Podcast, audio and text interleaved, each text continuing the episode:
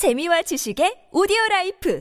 팟빵 안녕하세요. 군사돋보기입니다. 푸틴 러시아 대통령과 그의 정치적 기반인 실로비키 파벌은 올 한해 정말 그동안 상상하기 힘들었던 혹독한 시련들을 겪게 될 것으로 보입니다. 우크라이나군이 포병의 주력 곡사포 포탄인 152mm 포탄을 대규모로 자체 생산하면서 러시아군의 일일 포격량을 따라오기 시작했고 일부 지역에서는 오히려 앞지르고 있다고 하는데요. 그런데 러시아군은 오히려 이를 따라잡기는커녕 최근 일일 포격량이 더 떨어져 버렸고 현재 처해 있는 러시아군의 극심한 보급 문제를 살펴볼 때 앞으로 우크라이나군 포격과 러시아군 포격 우위는 우크라이나 쪽이 우세하도록 뒤집어지고 그 이후에도 격차는 점점 더 걷잡을 수 없는 수준으로 벌어질 것이 예상되는데요. 그런데 최근 충격적이게도 러시아군의 보병용 소총탄마저도 바닥을 보이고 있다는 소식이 현지 시각 1월 1일 여러 OSINT 정보통들의 보도를 통해 전해지고 있습니다. 전차와 장갑차 전력이 너무나 크게 줄어들어 현재 끈질긴 공세의 대부분을 경보병의 머릿수로 밀어붙이고 있는 것이 현재의 러시아군 상황인데 이제 소총 탄약마저 없다면 말 그대로 근접 전용 무기만 들고 맨몸으로 우크라이나군의 포격과 기갑 장비들이 지 키고 있는 전선으로 돌파를 시도해 해야 할 상황이라는 말입니다. 그런데 여기에 알고 보면 푸틴 러시아 대통령과 크렘린 수뇌부들의 횡령 및 검은 돈이 관련되어 있다고 합니다. 현재 러시아군의 상황이 얼마나 심각한지 좀 더 자세히 알아보겠습니다. 전문가는 아니지만 해당 분야의 정보를 조사 정리했습니다. 본의 아니게 틀린 부분이 있을 수 있다는 점 양해해 주시면 감사하겠습니다. 현지 시각 12월 31일 키릴로 부다노프 우크라이나 군사정보국장은 브리핑을 통해 러시아군이 현재 탄약을 보급받는 데 있어 매우 심각한 문제에 처해 있다고 밝혔습니다. 그는 이 같은 러시아군의 탄약 부족 문제가 3월이 될 때까지 지금보다도 더욱 악화될 것으로 내다보았는데요. 그는 러시아군이 우크라이나 전선 전역에서 하루 5만 발을 쏟아붓던 포격량이 하루 19,000발에서 2만 발 정도로 최근 크게 줄어들었다고 밝혔습니다. 현지 시각 2022년 12월 31일 영국 국방부 또한 보고서를 통해 우크라이나 전역의 모든 러시아군이 포탄이 부족해서 작전을 수행하기 어려운 상태라고 평가해 러시아군의 탄약 부족 문제가 심각하다는 평가에 신빙성을 더했습니다. 최근 러시아군이 그나마 포격을 가하며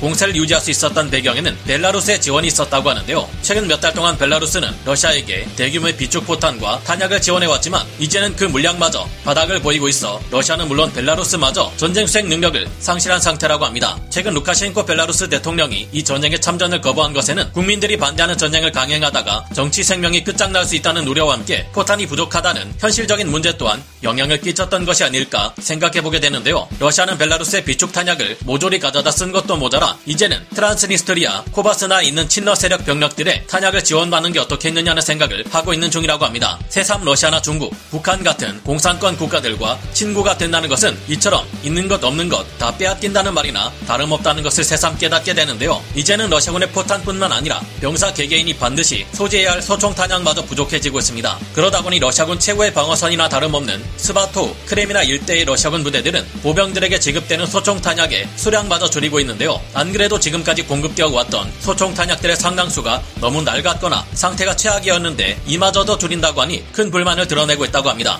이들이 이처럼 불만을 크게 드러내는 데는 러시아군의 탄약 부족 사태가 알고 보면 러시아 크렘린의 푸틴 러시아 대통령과 수뇌부들의 횡령 때문에 일어난 일이기도 하기 때문인데요. 지난 2019년 말에서 2020년 초기 사이 러시아와 우크라이나 사이의 갈등이 커지면서 러시아의 제재를 가해야 한다는 목소리가 다시 나오기 시작했고 코로나 사태로 인해 미국 시민들이 민수용 탄약을 지나치게 많이 소모하는 일이 일어난 적 있습니다. 미국 은 총기 소유가 합법인 나라이다 보니 미국 내 민수시장에서 유사시를 대비하는 시민들이 총기와 탄약을 대규모로 사들인 적이 있었습니다. 이때를 노려 러시아 군부의 수뇌부들은 전쟁에 대비해 쌓아두어야 할 비축 탄약들을 탄약고에서 꺼내와 미국에 대량으로 판매함으로써 뒷돈을 챙겼다는 의혹이 상당한데요. 2019년에 러시아로부터 미국에 수출된 러시아의 탄약만 해도 4억 발에 달하며 2020년 미국에 판매된 러시아의 비축 소총 탄약은 4억 3천만 발이 넘어갈 정도로 막대합니다. 이제 전선에 배치된 러시아군 병력들은 푸틴과 실로비키 파벌 들의 횡령 때문에 울며 겨자 먹기로 맨몸 우라 돌격을 감행해야 할 상황인데요. 그럴 바에야 이들이 반란을 일으키거나 대규모로 우크라이나에 투항해 자신들을 소모품으로 전락시킨 러시아에 맞서 싸우는 자유 러시아 군단의 일원으로 다시 태어나는 것이 어떨까 생각해보게 됩니다. 오늘 군사 돋보기 여기서 마치고요. 다음 시간에 다시 돌아오겠습니다. 감사합니다. 영상을 재밌게 보셨다면 구독, 좋아요,